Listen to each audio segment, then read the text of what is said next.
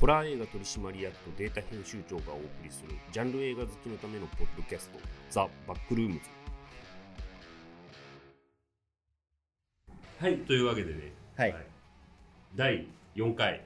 今回は、えー、とアクション映画秋ですから。ねはい。秋だから 秋だからなのかというわけでねまずちょっとオープニングトーク的にねえー、と最近見た映画の話とかしていきたいと思うんですけれども最近最近なんか見ましたか映画館で最近、映画館、映画館、まあまあ、試写会また見たりとかしておりまして。あれですよねイコライザーですよね い、やいや、そうです。もうイコライザイー、コライザーちょっとすいません。 あの、試写会で見させていただいて。まあそれはね後でちょっとゆっくりお話しすそうるですねとしてはい。で,、ジョン・ウィックももう公開されましたもんねそうですね、すごいヒートしてるみたいですね。ねあの、シリーズ4作目ですけど。ねあとはななんだろうなんか最近こう目星あ僕あれですよ「スーパーマリオ魔界帝国の女神」を改めて映画館に見に行きましたあの、パンフレットにそうです編集を担当されてパ、ンフレットの編集を担当した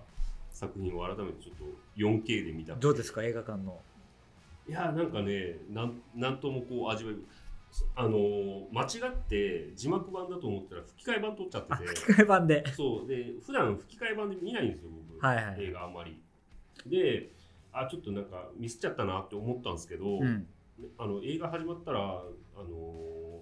ーなんだろう昔のバージョンなんですよね昔のバージョンというか昔のあの方々の吹き替えなのでああ、なるほあど。の新うまい録じゃなくてね。そうそうそう、はいはい新録じゃなくて昔のバージョンのままのあのうまいなっていうあやっぱりなんかあのレジェンドとされる方々がね吹き替えしてるとねなんかちゃんと雰囲気に合ってるんですよキャラと雰囲気に合ってるあ。から、はいはいはい。違和感はねもうすぐ始まってものの数秒でへえ。いなくなってよかったですあと相変わらずなんかこう変な映画だなとは思いましたけ どでもね、劇場で見られるそうですよノーランってねそんなね貴重ですから、今。もったいないですねそれを言うとね007とかも始まりましたけどね 4K レストア版であ、そうなんですね。そうへえ、知らなかった。あれもだから、えー、とソフトだとブルーレイまでしか出てなくてうん。で、えー、と 4K で見ようと思ったら iTunes とかで買わないとダメなのかなはいはいはいはい。でなので、えー、と今回確か全作品 4K 版で、えー、とリバイバル上映しているので結構ね貴重な機会なんだと思いますへいやえ。なんかあの昔のやつあるじゃないですか60年代のショーン・コネリーのとか、はいはいああいうのはね本当にあのー綺麗な映像で映画館で見られるっていうのはなかなかない確かに。今やってるんですね、劇場でね。取締役は007はあれなんですか守備範囲なんですかあーそうですねでもやっぱりダニエル・クレイグ版をこってり見てたあ、ねタイプいやですね。僕もそんな感じですそこまでなんかこう深くはあんまり知らなくて、はいまあ、ピアス・ブロスナンのやつとかもね結構好きあまあねでだからショーン・コネリーとかまあ見てはいますけど、まあ、最どっちか直近のピアス・ブロスナンとうんかうん、あのダニエル・クレイグの方が記憶に鮮明って感じですね、そんな007にあまりこう、なんだろうな、詳しくない2人のベスト007ベースとかダブル何ですかえー、でも僕はやっぱり難しいね難しいけどスカイホールかカジノロワイヤル ああ、わかる。あのダニエル・クレイグのやつがすごい好きですねもう本当にね、そうなりますよね。なんかね、僕もね、あれか、こあのこの間のノータイムトゥーダイを見る前に、うちのあのかみさんと一緒に、はいあのダダニエル・クレイグ版を見直してたんですけど、今までちょっとなんかスカイフォールがやっぱ最高傑作かなって思ってたけど、うん、改めて見直すとカジノロワイヤルの方が面白いじゃんってなってそうですね僕鑑賞回数は多分カジノロワイヤルがあのシリーズ一番多いかもいやカジノロワイヤル面白いですねあのマッツ・ミケルセンのね悪役もすそうですねあの拷問シーンとか何回も見てげまえすね からねあのあとあれですよね涙が赤いんですよね あの涙がね松の涙がすごい赤いのとねそうそうそう マッツね。あ、マッツといえばまたあれじゃないですか。あの大阪に引き続き年あ末ねの東京コミコンがまたうん来てくれるっていうすごい日本愛が強いね、も松し見くケはルセン稼げるなって気づいたのかもしれないですよね。 いやいやそこはもう愛が 愛が溢れてますから松見ケルセンでね、あの大阪コミコン行ったんですよ、僕。はいはいはいマッツのところはもうすぐずーっと長蛇の列で、あそうなんですねでやっもぱり本当にあの会場閉まるギリギリまで、うんあの延長して、もっとあの時間延ばしていいからっつって、あの一人でも多くのファンとこう触れ合おうとしていて、えそりゃモテるわっていう。ー、まあそうですねあの色気ですからね松見ケルセ ン 近くで見たらすごそうそうなんですよえー、さっていう感じでね、あはいそんな話題作もありつつの、そうですよ今日喋ることいっぱいあるんですそうよあのサクサク進めていきます まずはねあのもう公開中のジョン・ウィックですよそうですねジョン・ウィック、はい4作目もうこれネタバレありでいいんですよね多分いいんじゃないですか公も開さう、はれてるからい、これジョン・ウィック一旦おしまいみたいな感じでいいんですかねそういうふうに捉えうーてんそうですねでもなんか、まあ、完結へ指導してるっていう感じだから なんかまだそこははい終わりとは言い切れないみたいな感じはちょっとありますよねジョン・ウィックまあそっかジョン自体がね最後はいああいう結末を迎えてるんで、うんあれも結局ねうんその見る人によってはうん生きてるかもしれないなるしほどっていうふうにも見れるんでまだわかんない精う神不明んまだわからいないですねあれはであれですもんねそのスピンオフ企画とかもはいはいいろいろありありのコンチネンタルがね、コンチネンタアルねマゾンプライムで配信されあ のあれですよね意外と一緒に宣伝しないんだ っていうそうたまたまでもね、超ドンピシャですよね、この。多分ドンピシャだからどどっちかっていうか確実にアマゾンの方が合わせてきてるんですよねあれあってことだろうね、きっとね。うんおそそうらいうくこそとういだうこよとだねと。思うんですけど僕はあれですよ1話ちゃんと見ましたよどうですかあのね結構ねこうダークな暗いで、えっと、ジョン・ウィック本編のシリーズよりも、うんあのドラマが多い感じああ、なるほどね。だからジョン・ウィックってもうずーっとアクションやってるじゃないですか寝ても覚めてもアクションみたいな感じじゃないですか、じゃなくてちゃんとこうドラマパートがありのでなんかこう要所要所でかっこいいアクションが入ってくるみたいな感じなんでであれなんですよ監督がねアルバート・ヒューズなんですよそれ何の、何の監督でしたえっっけとねあのあれですよジョニー・デップのあの切り裂きジャックのやつだったじゃないですかええっと、フロムヘルか。あそうフロムヘルあフロムヘルで多分ブレイクしたんですよねあのヒューズ・ブラザーズーうんでうあのんお兄ちゃんとお兄ちゃんアルバート・ヒューズとアレン・ヒューズか双子の兄弟なんですけどでその後あれあのデンゼル・ワシントン主演のえっ、とね放題なんだっけな「ブック・オブ・イーライ」っていうはいはいはいはい。あのディストピア SF ものありましたね。本を持はっいはてい旅をする映画、その監督。そうをやっていてで最近はねちょっとふあの2人コンビじゃなくてそれぞれ別々に活動していてあの日本じゃ未公開になったあの犬と一緒に旅するアルファっていううんうんうんうんソニーピクチャーズだったのかなあれは、えー、とアルバートがやっていてでねもう一個マーク・ウォールバーグとラッセル・クロウが共演していたなんか LA のクライムサスペンスみたいなはないはい。んだっけなとちょっとタイトルを忘れちゃった。忘れましたがにもそっちは、えっとアレンの方が監督してたのかなでまああの他にもテレビシリーズとかちょいちょいやってはいるんですけど割となんかこう佳作な人たちというかそんなに作品数多くない中中でなんか今回の「えー、とザ・コンチネンタルは」えーと全3話なんですけどそのうち2話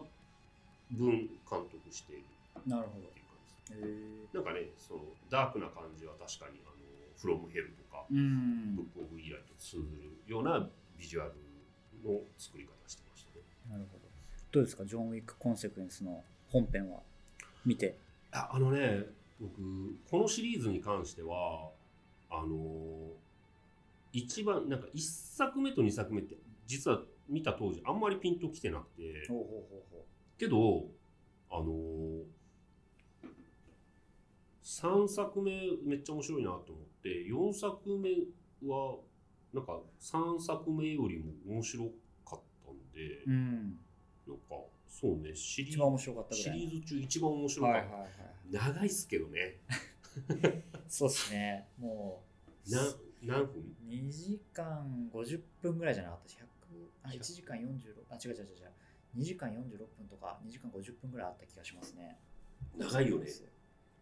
シリーズ一番長いですね。どんどん長くなっていってって感じなんで、うんまあ僕はだから、1作目のあの、ソリッドな感じのジョン・ウィックうんうもんすごい好きですね。あまあそう一番うんコンパクトにうんうんまとまってあのいてっていう。そうなんですよね一作目はあの今見直すといいなって思ったんですようん改めて見ると、あのすごいソリッドであの話もすごいこうタイトで尺も多分シリーズ中一番短いはい、そうですね。一番短いです。まあ話が割とねこじんまりしてますもんねうん。きっかけがね、ねまた。そうなんですよそうですあれからもあうれからどんどんどんどん世界が拡張して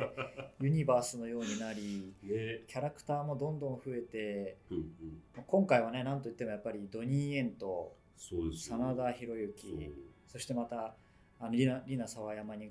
加えそうはいスコット・アドギンスとはもう渋滞状い態ですけど、ねくどいっすよねキャストがね素晴らしいですねだもうけどすげえ良かったなあのスコット・アドキンス出てくるところとかね、最初だからスコット・アドギンスってうん認識でできなかったんですよあのはいはいはい。すごいじゃないですか、うんビジュアルが、もうでもスコ終わった時にスコット・アドキンスってどこに出てたんだっけっていうぐらいの、ね全然ね違いますもん。あれってなんかあれでしょボディースーツみたいなのを着てるってこと。多分そうですね特殊メイクと、そうですね体もなんかある種入れてやってるっていう感じだと思いますけど、でもすごい尺的にもそんな長くないけど、うんすごいインパクトを残して、あそこあの中盤のねあのあれはなんだクラクラブみたクいなラブシーンですね、うんところ。あそこすごいですよね。そうドニーエンと三人でね戦い。そうなんですよ。でもなんかああいうシーンとかちょっとこう照らし合わせるとやっぱり1のオマージュとかもなんかセルフオマージュ的な雰囲気そのクラブでで、まああの2階から落っこちるみたいなシーンとかもそうなんですけどうんなんかそういうの意図的になんかやってるような感じは僕は受けましたけどねでもまあなんかその僕今回改めて123見直しはしたんですけど、はいなんかやっぱこうシリーズ進むにつれてどんどんどんどんこなれ感というか、うんあの割とねこう3作目とかもコミカルなシーンとかも多いじゃないですか。そうですねあのマーク・ダカスコスが実はジョン・ウィックのファンで そそのふ2人の弟子もなんかジョン・ウィック のファンでなんか戦えて嬉しいっすって握手してヤたヤン・らルヒアンとかねあそのうそうザ・レイドのねそう。ね、はいヤヤン・ルヒアン、あ、出てたんだ って思って、握手してましたからねねでもジョン・ウィックシリーズはねなんかまだ続いてほしいなと思いつつもなんかでも絵がねやっぱりうんもうアクションの絵を結構うんバチバチやったなっていう感じとねやっぱ真田さんのアクションも素晴らしかったしよかった、すごいよかった。のねドニうんイエンもねすごかったから、うんうんうんなんか、あれですね、もともとほら、真田さんって、あの、3作目に出る予定だったじゃないですか。そうですねあのマーク・ダカスコスの役をやるかもっていう話だったですけどね確かなんか、えっとね、どっかで読んだような気がするんですけど、あの、ちょうどその、3を作ろうとしていた時に真田さんが骨折かなんかしたのかな怪我かなんかして他の映画のそうだと多分ねアベンジャーズあーだった気がするんですよねアはいベンジャーズに出演しててでちょっとお怪我されて、はいはいはい。ジョン・ウィックに出れなくなったみたいなのはなんか僕もどっかで読んだ気がしでますすよね。はで代役としてマーク・ダカスコスみたいな。けど、なんか結果的に3のあの役はマーク・ダカスコスでよかったような最気がする。高ですよね、うん寿司屋のゼロっても うもう忍者リバンバン流れてるところで寿司握ってなんか毒の寿司かみたいなそうなんかやり取りとかもすごい良かったですからねあれで、あの、2人であのお追っかけっこして、ニューヨーク・コンチネンタルホテル入ってるじゃないですか。はいであの、ちょっと待ってなさいって言われて、ジョン・ウィックがこうソファーに座ったら、めっちゃ近くに座るでしょ。はい あそうそうそうそ うで、えっつって、なんかジョン・ウィックが避けたら、なんかいや、実は、みたいな、すげえ大ファンで、みたいな。 ああいうところはねすごい、うん殺し屋協会の、ね、中でね、そうそうそう、うんだからあれ多分ね推しだったんだろうね、マクダカスカさん。うん真田さんだったらなんかちょっとそうですね。ああいう感じは出なあーいコミカルな感じは出ないそうですね。今回のあの真田さんのな島津島津はもう真田さんにぴったりじゃないですかあれって多分当て書きなんですよね多分そうじゃないですかね。ねねめちゃくちゃ良かった大阪コンチネンタル出てきて、そう日本が舞台でっていうところでね。だからなんかあれですよねその3時間近くあるけど見どころがすごいいっぱいある大阪コンチネンタルがあって、うんでその中盤のあのクラブのシーンがあって、はいはいで最後ら辺のねあのなんかフランスのパリの凱旋門で、そうあれん なあアクれシもョンしてあれもすごいっすよね CG とは分かってはいるけどはんまあねある程度は自分たちでやってるじゃないですかそうですね。あそこってあんな風に狂気になるんだっていう感じもね。あとね僕すごい好きだったのはやっぱあの階段落階段ねちどう200何段のあの階段ね。そんそんなに落ちねえだろうっていうぐらい上がって上がってみたいな感じの。だってあな上まで行くのにもう相当フラフラになってたのに また一からぐらいな 感じでね。またかーっていうねいやーすごかったですよね、もう本よかった当に。本当に良かったです。なんか、しかも、あれっすよね、ローレンス・フィッシュバーンは、あ、あれ、ななんか3作目でめめっちゃこう、切られまくったじゃないですか。た。はいはいはいはい。けど、あんだけ切られても生きてるんだっていうそうので、で結構す。もうジョンもそうですけどね。そう一から地続きで考えたらものすごい重症ですからね。うんそうでなんかあのすごい今回の4作目見て思ったのがもうあの、あの人たちの世界では完全に銃という武器が無効化されてるわけじゃないですかあの防弾スーツ。防弾スーツ、はい防弾スーツってひどい話ですよねあれ まねあだから、そうですね。あれもだから結局2で出てきてるのかなうん、確かうね。ん、確か、チャプター2うでん、出てきてると思う。コモンとの戦いでもそううそうそうあそう防だ弾スーツは あのええあのなんか2階と1階でこうピュンピュン打ち合うシーンとかもう最高ですよね。うん、あのあれでしょ駅のコーそナうーでそうそうそうそう。誰も気づいてない誰も気づいてないけど2人で打ち合いしてるとかね。そうあそこが多分2では一番いいシーンですねねえも大好きうでもあそこから防弾スーツ始まってますそかうらそうそう今回もねね、しっかり使ってましたけどそうだなんかあんだけ至近距離で打ってなんともないっていうことはもうなんか銃使わない方がいいんじゃないかみたいなねでも今回またあのキアヌがあのショットガンのねドラゴンブレイズっていうあ火と一緒に散弾銃が出るっていうすごいのを使ってあれはもうさすがに防弾といえどもあそうなんです無理だよねなんかねそのスーツもスーツの防御力もインフレしていればね重火器もインフレしていてよくわからない世界になっているそうすごい面白い世界でもねバレリーナっていうね、うんうんあのスピンオフが今うん動いてるから、アナ・デ・アルマス主演で、はいあれはややるんですよねやるはずじゃないですかねやっぱりジョン・ウィックの世界こんだけ拡張してきてますからね、なんかけどあのこの間ネットフリックスのなんか予告編かなんか見てあもうバレリーナできたんだと思ったらバレリーナ韓そう同じタイトルの違うやつがあるんですよアクション映画あれも面白そうそう,、ですよ、ね、あれ面白そうですよね、はい普通に面白そそううそうだそっうたなんかね関係ないけどあれ面白そうだな、うんジョン・ウィックぜひまだご覧になってない方、いや劇場でもう大ヒット中なんであれはなんだっけなんかお音響のいいところで見た方がいいとかなんかみんな言ってますよねああ音音がいいですね音がうん、うん確かにぜひぜひ結構あれでしょ iMAX のスクリーンでやってますよね iMAX もやってますねね今回ねいいんじゃないですうんっていう感じですかはいそうですねジョン・ウィックでイで次はイコライザーコライザーイコザ・ラフイザーァイナルですちょっとねこれ10月の、えー、と6日そうですなねので6日公もう開ちょい先なのでネタバレはしないようにするんですけど我々はもう見ていてもう、ね、我々界隈では大盛り上がりですそようですもうねやっぱねイコもうイコライザーだけで一回やりたいぐらいなんですよ僕はあわもかるうもうわかるねわかりますよあの心のなんか教科書み たいな映画なんです僕の中でもう本当に何回も何回も、うんあの仕事で頑張んなきゃなっていう時とか、あーちょっと月曜ちょっと憂鬱だからっていう時に日曜の夜にこう見るとかってもう本当にあのお仕事映画でもあるんですね、はいはいイコライザーは。なんか昔から言ってるもんね、取締役は。そうなんです、いもう。な何かにつけイコライザー、イコライザ ー。はい、全然ホラーとかではないんだけどね。そう僕ね、そのイコライザーこう、ジョン・ウィックと同じでイコライザーも昔その1作目、2作目見た時そんなピンとこなくて、ああもでなんか取締役がなんでそんなに騒いでるのかが全然わかんないうね、なんかさ、もうこのキャラクターが好きすぎて、ロバート・マッコールっていう、うんうんあの彼が、いもう本当にこう自分のルーティンを決めてるし、はいはいもう全てが手早いじゃないですか、うんもう16秒はいっていうと、19秒から始まってるのかな。、いやあれね、なんか俺ね、いまだに納得できないんですけど まだ1の設定そう、この間、1作目、2作目見直したんです よ。そしたら、あ、めっちゃ面白いなと思って、うんあの面白かったこと自体はいいんですけど、はいはいその16秒、19秒、うんぬんとか言ってるやつも、はい、えっと、最初、えっと、16秒だって言うじゃないですか、言います言いますそ。の、はいあのチンピラたちをね、スントっていうね、あの時計でね、測るんですよね。倒すときには、い。 16秒、はい。 16秒でこいつら全員倒すみたいなことを宣,、宣言というか、まあ、自分の中でね、はいい言い聞かせていざ始めたら最終的にあれ28秒かかったんですよね、で28秒マイナス9で19秒かって言って自分で納得して終わるんですけど、はいそのあの出てきた3つの数字がどれも納得できなくてあれどういうことなんですかあ、でもね、いや、ごめんごめん。まあ、それはもう本当に、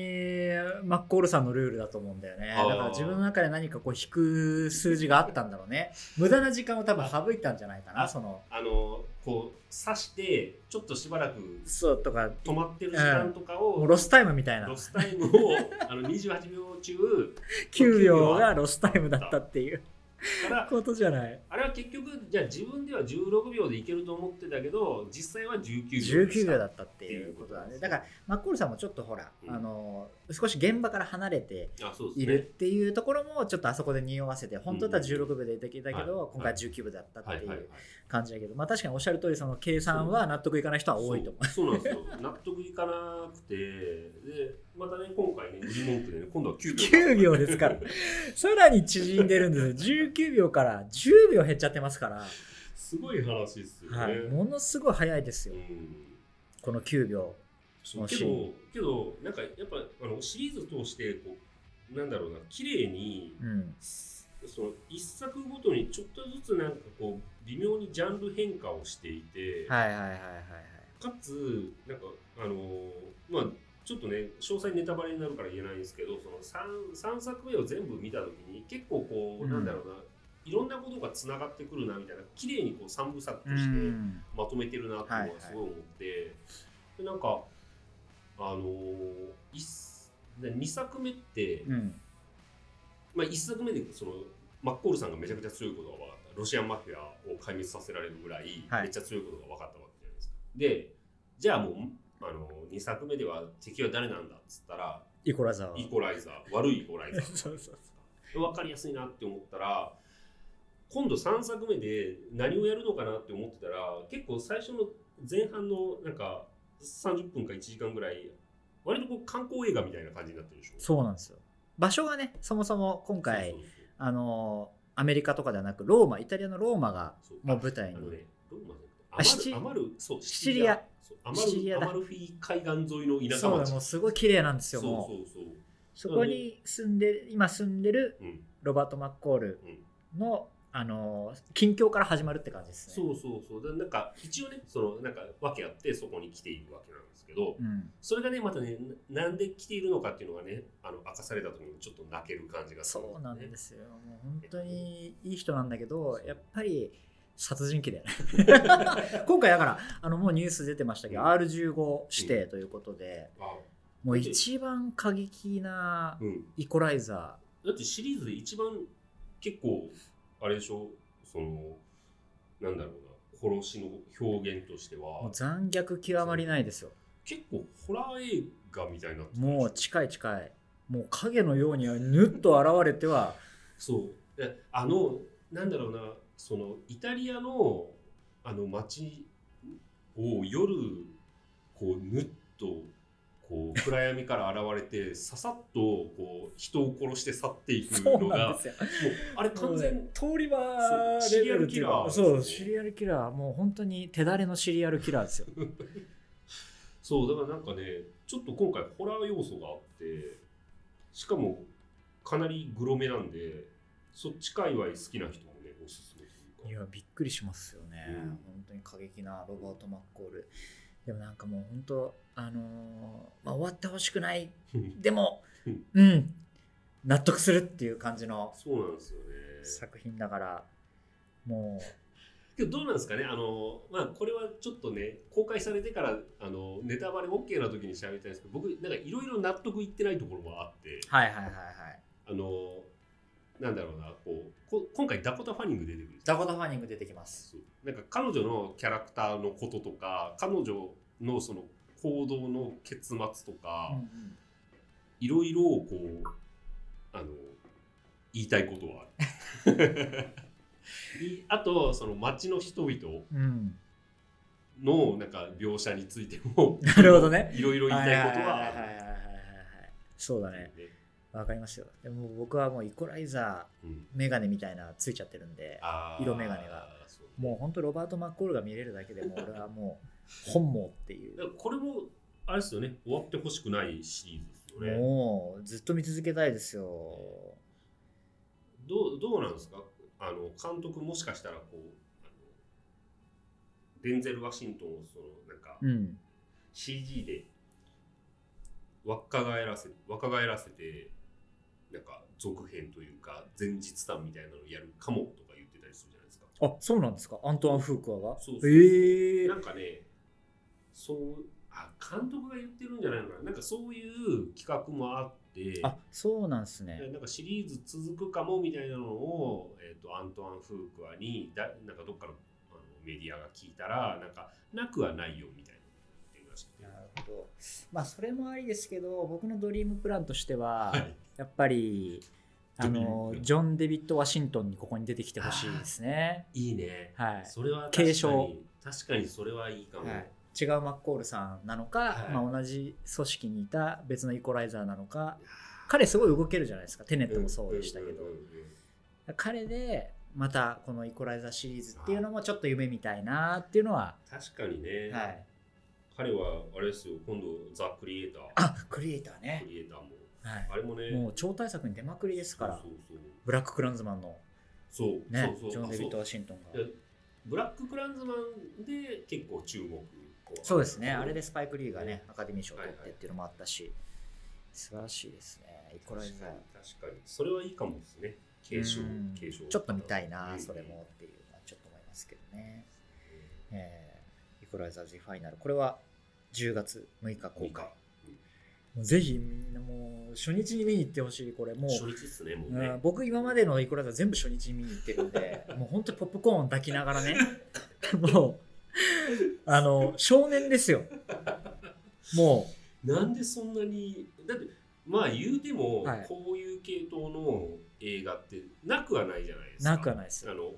いわゆるその怒らせたら怖い人シリーズみはいたはいいな、はいななぜそんなにこのイコライザーだけなんだろうねもうでもワクワクする気持ちが止まらないポップコーン食いながら見たいっていうのがこのイコライザーとなぜか X メンだったんですよね X メンシリーズももう初日にねポップコーン持ってあそうなんだああれけどアメコミアメコミ映画ってあれじゃ取締役かそんなにそうそんなに得意分野ではないそう得意分野っていうかねあの、集中的に見てるわけじゃないです、うん X メンはもう全部大好きであそうそうなんです。X メンが劇場公開するときは毎回初日でへーポップコーンを抱えていってえっでていうそれは最後まで続いたんですかちゃんとああののー 9, 九本ぐらいあるでしょ基本的に多分続いてますね。もそっかあの、はいダークフェニックスもうダークフェニックスも見に来ましたね。へえ、はなんだろうね、あの魅力よくわからないんですよ、X メンは。ちょっと説明しづらいんですけど、か、、はいや僕もね X メン好きは好き で毎回見てはいるけどなんかそこまで情熱は 僕ねあのファーストジェネレーションが一番好きなんですあー、マシュー・ボーンのね。そうあれあーあれは素すごい面晴白らい素晴らしいですよね。もう他のやつも荒々しさも含めてもう全部好きでね、そうなんですけよ。どね僕ねあのダークフェニックスを見た時にあれこれラストスタンドで一回やった話じゃないかなってすごい思ったんですよね なんか同じでしょ繰り返してます からね。そう。あけどそっかあのフューチャーパストで一回なんかリセットみたいになったからあー、そういうことですね。ってことなのかな。うんまあまあそうそうでもこのイコライザーと X メンはもう本当ポップコーン抱えて劇場に行きたいっていう作品なんで、ぜひね、あの、どっかの初日にいる可能性がある、このイコライザー・ザ・ファイナルは僕。そうか。そうです。もう、ちょっとね、イコライザー、もう本当にもっとね、いろいろあるんですよ。はい。も引き出しがいっう、ぱい。もうマッコールがどれぐらいルーティンを持ってるかとか ね、もう、このシーンが、もうあのね、あの、1の爆風のシーンとか覚えてますあの、船がバーンって。はいはいはいはい。で、もう、はいギリギリうんうんうの、あの、爆風じゃないですか。うんでも、後ろ一切振り向かないとかね。。あれとかも内心どう思ってるんだろうとかもうそういうとこまで考えちゃうあぎ結構あ結構火飛ばしちゃったなと思いながら歩いてるのか、いやここまで許容範囲で歩いてるなとかそこまでねもあうあ。も確かにね、あれね、なんかやりすぎ感があった。うすごいんですよもう爆発が、うん、あのねけど俺俺なんかイコライザーシリーズで、うんそのその爆発のシーンとかもそうなんですけどちょっと他のアクション映画とはテンションが違うじゃないですか、はいはいはいはいなんかこう割とこうゆったりゆったり話は進んでいてななんかねあの2のあの、うんアーティスト志望の男の子はいとはいなはんかいいこうますね庭でおしゃべりしたりするシーンしますとしかます普通になんかこうなんだろうオスカーノミネートしそうななんかあの人やりとりがね人そう間ですドねラマのはいなんかワンシーンみたいそな、うそうそうああいうのちょいちょい挟んでくるんですよ挟みますねなんかそこもちゃんとやりつつのなんかいきなりねそういう大爆発とかあれ本当にあそこまで爆発しなきゃいけなかったのかと かいろいろ考えるじゃないですかそうそうそうそうで毎回そうなんですけどこれ本当そこまでやらなきゃいけねえのかなみたいなのがすごいあって。うーでんなんかあの人ってあのいわゆるあの正義心でやってるわけじゃないですか見返りともうか本当そをうです求めず、はいでなんかビジランテ的なことですよねそうですねもう一応引退してる身ですからねですよはいなんかけどちょっとやりすぎてないかみたいなそうなんですよ。やりすぎてるんですよ。でもイコライザーっていう職業がやっぱやりすぎる人たちあーだからに 2, 作目のその敵もやりすぎちゃってるんですよはいね。あのうん、2作二作目のねあのほらなんペドロ・パスカルの、はいはいあいつが実は悪いやつだって分かってその後その外に止めてる車でみんなあのペドロ・パスカルの仲間はいはがいこう、待ち構えててでそこに話をしに行くじゃないですか。いきますね。でなんかこう宣戦布告みたいなおお前らさみたいなこうなんか許さんからなみたいな話をこうななんかすごいフラットな表情でこう感情を交えずに言った後にあのーそのペドロ・パスカルの奥さんと家族ね子供がうん家族が、あのー送ってくれるっつって。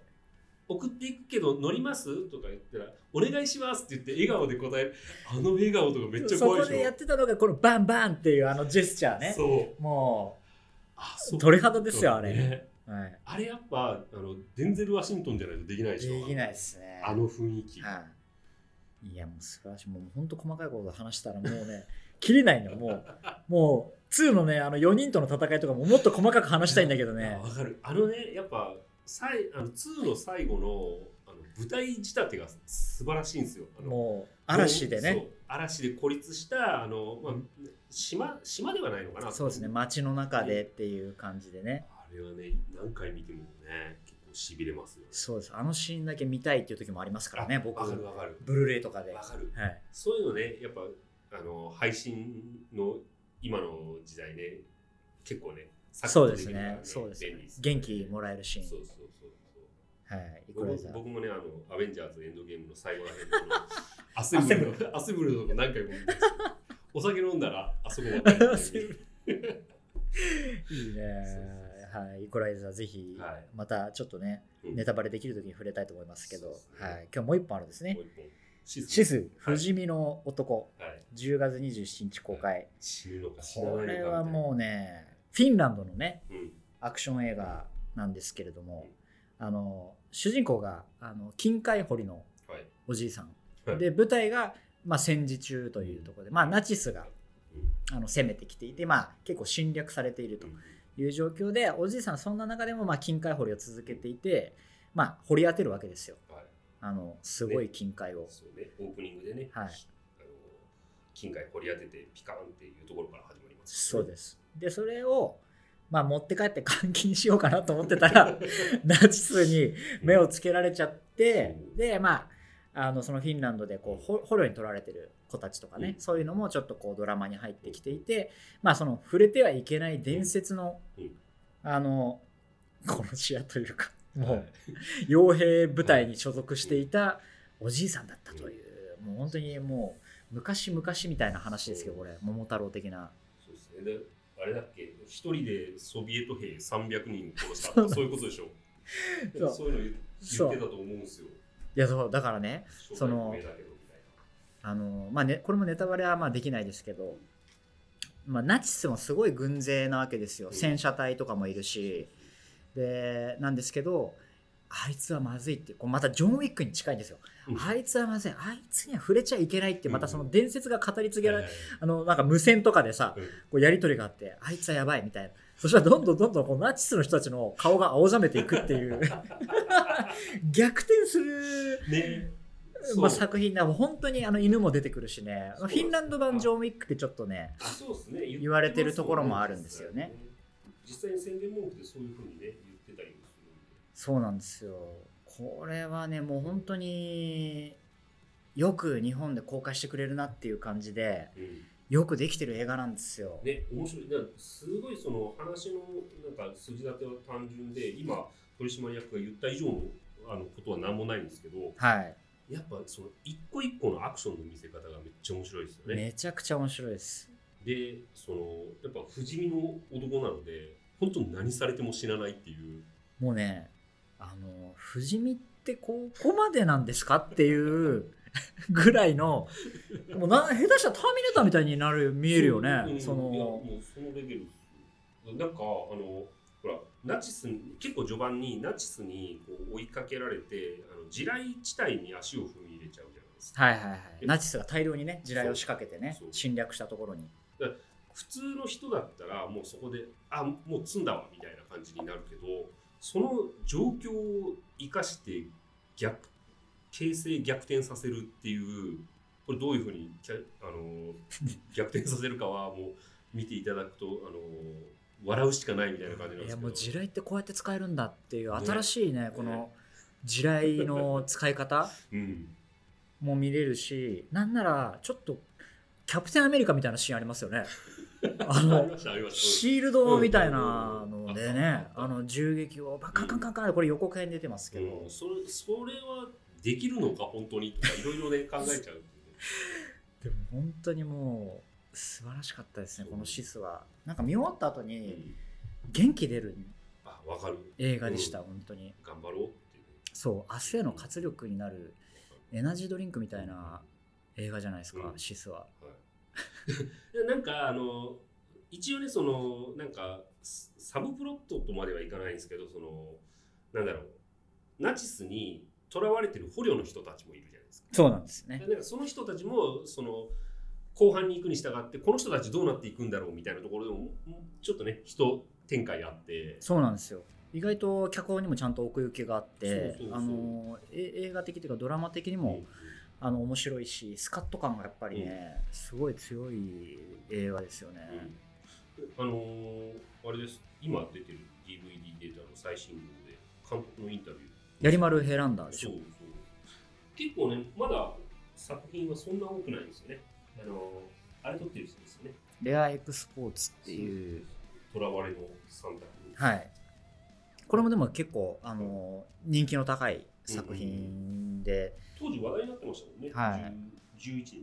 2011年うん。でも手腕がやっぱりここへもういかんなく発揮されてますね、あここんな表現できるんだっていうアクションの見せ方とかもあるし、なんか今後いろいろと活躍してるけど一回もうハリウッドで一本撮ってるのかあそうなんですね。ビッグゲームはあ、はあはあはあ大統領と少年があの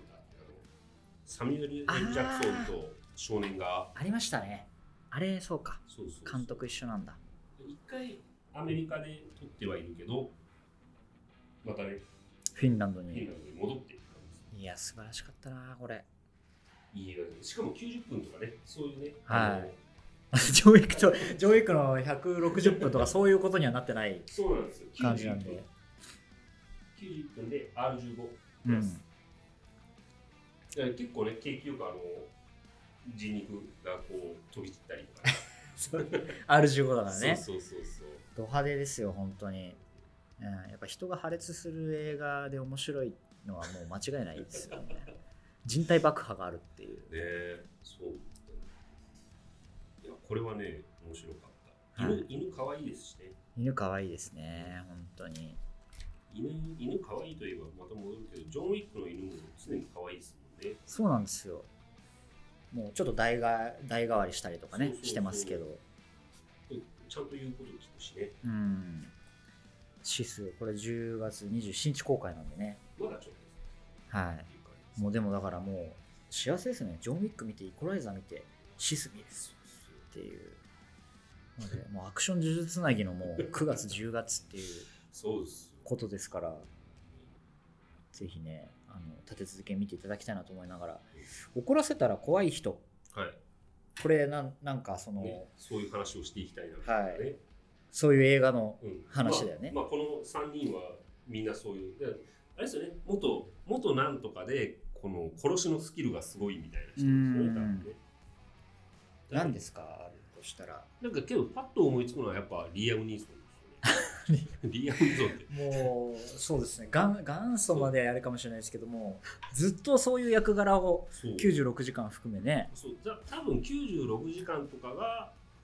あれなのかなまあ、走りになったかもしれないです走りになっねて。あれはし元 CIA だっけそうですね。けどそのあれですよね娘が娘がちょっとね反抗期でみたいな、反抗期なのかなまあ、旅行をしてる時にこうさらわれるみたいな話とかがあって、でもあそこのシーンもいいんですよねそのさらわれる瞬間にその全部の証拠を集めようとして、うん今見えるものを言うとか、なんかそうういうのを全部こう言わせる、はいはいはいはい、あそこもやっぱりこう特殊部隊にいた人ならではっていうかねねあすリアム・ニーソンはまあ96時間が大ヒットしたんでその後なんか同じようなうん役が多いかなっていう感じはするけど、そうですね、えなんかだんだ んねリアム・ニーソンの映画どれ見ても一緒だなっていうふうになってくるでもそういうふう宣伝もちょっとそういうふうにこう仕立てまあねていくような流れはちょっとそうやっぱリアム・ニーソンだったらこれでしょっていうそのなんかあれかもしれないですね、なんかけどねあれなんですよ僕ねちょっとねまだしばらく先なんですけどリアム・ニーソンの新作1個をこの間見てそうなんですこかれ「バッド・デイ・ドライブ」ほうほうほう12月1日絶対着席これはなんかひ何も何何系ですかこれはねあのーなんだろうなアクションというよりかはスリラーなのかなアクションももちろんあるんですけどその今回のリアム・ニーソン割とこう普通のお父さんうんで、えーとまあ、娘とか、えー、と奥さんとあんまちょっとこううまくいってなくて、はいで、えー、と息子と高校生の息子と小学生ぐらいの娘がいて、うんで、まあ、あの息子はねちょっと反抗期っぽい感じでで、えっと、むその息子と娘を学校に送っていくんですよ自分のあはのい仕事に行はいくはいはいついでにうん車で、そしたら、えっと、なんか何者かから電話がかかってきてはいあの爆弾仕掛けましたからっ つってあなたがその車にそうあくる車に、えっと、あなあなたがその車から降りたら爆発するんであ降りられない版のスピードみたいな感じそうそうそうそうでだからあのまあその家族の命をこう守るためにお父さんなんかこうわけわからず頑張るみたいな話なんですけどうはいはいだからバッドデイドライブってタイトルなんだねなんかねあれなんですよえっ、と現代はなんだっけなリえっ、とねリリトリビューションうーんリトリビューション報復っていう意味のはあはでそう監督がねニムロッド・アントンなんですよあはあはいはいはいあのプレデターズとかはいはいはいはいで、えー、と制作がジャウマ・コレット・セラああこれはまたいい名前が出てきましたねそうそうなんですよだからリアム・ニーソンとホラー映画 ホラー映画よりなジャウマ・コロット・セラがそうリアム・ニーソンとジャウマ・コレット・セラはなんかいい映画3つぐらい作ってるじゃないですか3つぐらい作ってますねアンノーンはいはいフライトゲームトレインミッションあともうあれもあるかトレインミッションは違うのかなああでのもなんかラン・オール・ナイトああランオールナイトねありましたラねンオールナイトはね、はいすげえよかったね、あれね。え何の話したんだっけ怒らせたら怖い人あ、そう。で、そう、今回、ちょっとそのリアム・ニーソン、普通のお父さんなので、おあの決してその特殊スキルは持ってないですけどやっぱねあの家族を守るためにお父さんを怒らせたらねちょっと怖いことになっちゃうみたいななるほどね。結構ねノンストップな感じで面白かったえです、ー、これねなんかのリメイクなんですよ、あそうなんですうねん。3回目か4回目ぐらいのリメイえクで、すごいね。えっとね、ドイツでも韓国でももともとどどこだっけなあ他の国でもそううリメイクさあれてのるヨーロッパで最初作られてであそのそ後ういうド作品なんイでツすね。韓国とそうなんですよでもそういうなんか何何が原作ですみたいなあの情報がねこうマスコミのプレス資料に載ってないんですよ なるほど結構ねあのあんまりそういうのを触れようとしないじゃないですかそうですねリメイクものっていうそうとそうそうちょっとこうねまあ言い方あれかもしれない2番煎じみたいなそうそうイそうメージが少しこう出ちゃうからこう宣伝文句としてあんまり使わない可能性はありますよねあとなんか第2作とかね、はい続続シ編でリあーるズこものとを感ねとかねあんまり出さない傾向があるんで確かに僕ねこの怒らせたら怖い人はやっぱりミスターノーバディああですねそうねまあはい最近の筆頭っすよね、そうですねあれはすごい面白かったですね面白かったしいいっすねあがのしがないあのお父さんがうん実は実はっていう話でしたけど オープニングがいいっすよねずっとあの毎毎日あそうそうゴミ捨て行ったりとかゴミ捨てねに行ったりいいんですよ。あれ普通のお父さんがもう実はっていうやつとかも面白かったしね。あとね、まあこれはちょっとその、舐めてたとはちょっと変わっちゃうかもしれないですけど、あの、アップグレードっていう映画がありまして、あれ、リー・ワネルだリーマネルです。はいあれもね、SF と、まあ、アクションを掛け合わせた作品で、まあれは面白かったあ、はい、謎の組織にこう、まあ、下半身不随にされちゃうんうんうんううんその主人公が、まあ、背中というか首にチップを AI チップを入れることによって、まあ、体を AI に動かしてもらうっていう作品なんで、まあ、AI がもう本当に過度なアクションを繰り広げるっていう見た目も普通の人間なんですけど、動きが尋常じゃないっていうあの映画は本当面白かったであなんかそのリー・ワネルって脚本家としてはねいろんな作品でこうそ評うで価すさねれてきてたけど、あれはかん監督デビューだったかなかな確かアップグレードが監督としての才能をあそこで一気に見せてその後透明人間透につな明がり人ますよ間ねですよそうリー・ワネルインシディアスでね、あの片方のねあそうそうそうそうそうなんとかなんとかの片そ方うそうそう面白キャラみたいなやつそうなんそうですよねそうそうなんですよ そうねアップグレードは確かにそうだなうんでもあれじゃないですかもうそもそもの元祖で言ったらコマンドとかラン ボまあまあそうかそうだコマンドも山奥に住んでるってそいううでも実はっていうかねいやなんかコマンドとかねもうけど語り尽くされてると思うんですけど今見たらもうありえないことだらけで飛行機で人殺してますからね人殺して飛び降りてますからねあのいや本当ねなんあかあれはなんか時代なのかな今今だったらやっぱちょっとね主人公があんだけこう狂ってる感じっていうのは、ね、なかなかダメっすよね主で人も公の設定もうなんかやっぱ脳裏に残りますよねあの時代のアクションって、うんもうシュワルツェネッカーがあの、うん扉とかバーンってこう車の扉とかバーンって剥がしちゃうとかさそうなんですよね。だからなんかそそう、やっぱコマンドちょっと変な映画だし、それに比べるとね、多分ランボーとかは、ちょっとあのちゃんとなんかこう社会性という か、そうあったけど、もう、ね、最終作になる とね、もうわけわかんないことになってるでしょ。そね、うでもうあれはあれですごかったけど、あのな、なんなんでしょうね、あの脅迫観念みたいなのにとらわれて、うんちょっと悲しい話ではあるまあ、んです PTSD みたいなね、うんそのやっぱ戦場からっていうのがあるから、そういうのがありますけど、もう最後はもうな んか、乱暴とはっていう。すごいですよね、あの自宅の地下に、なんかこう、あの何があってもいいようにみたいな、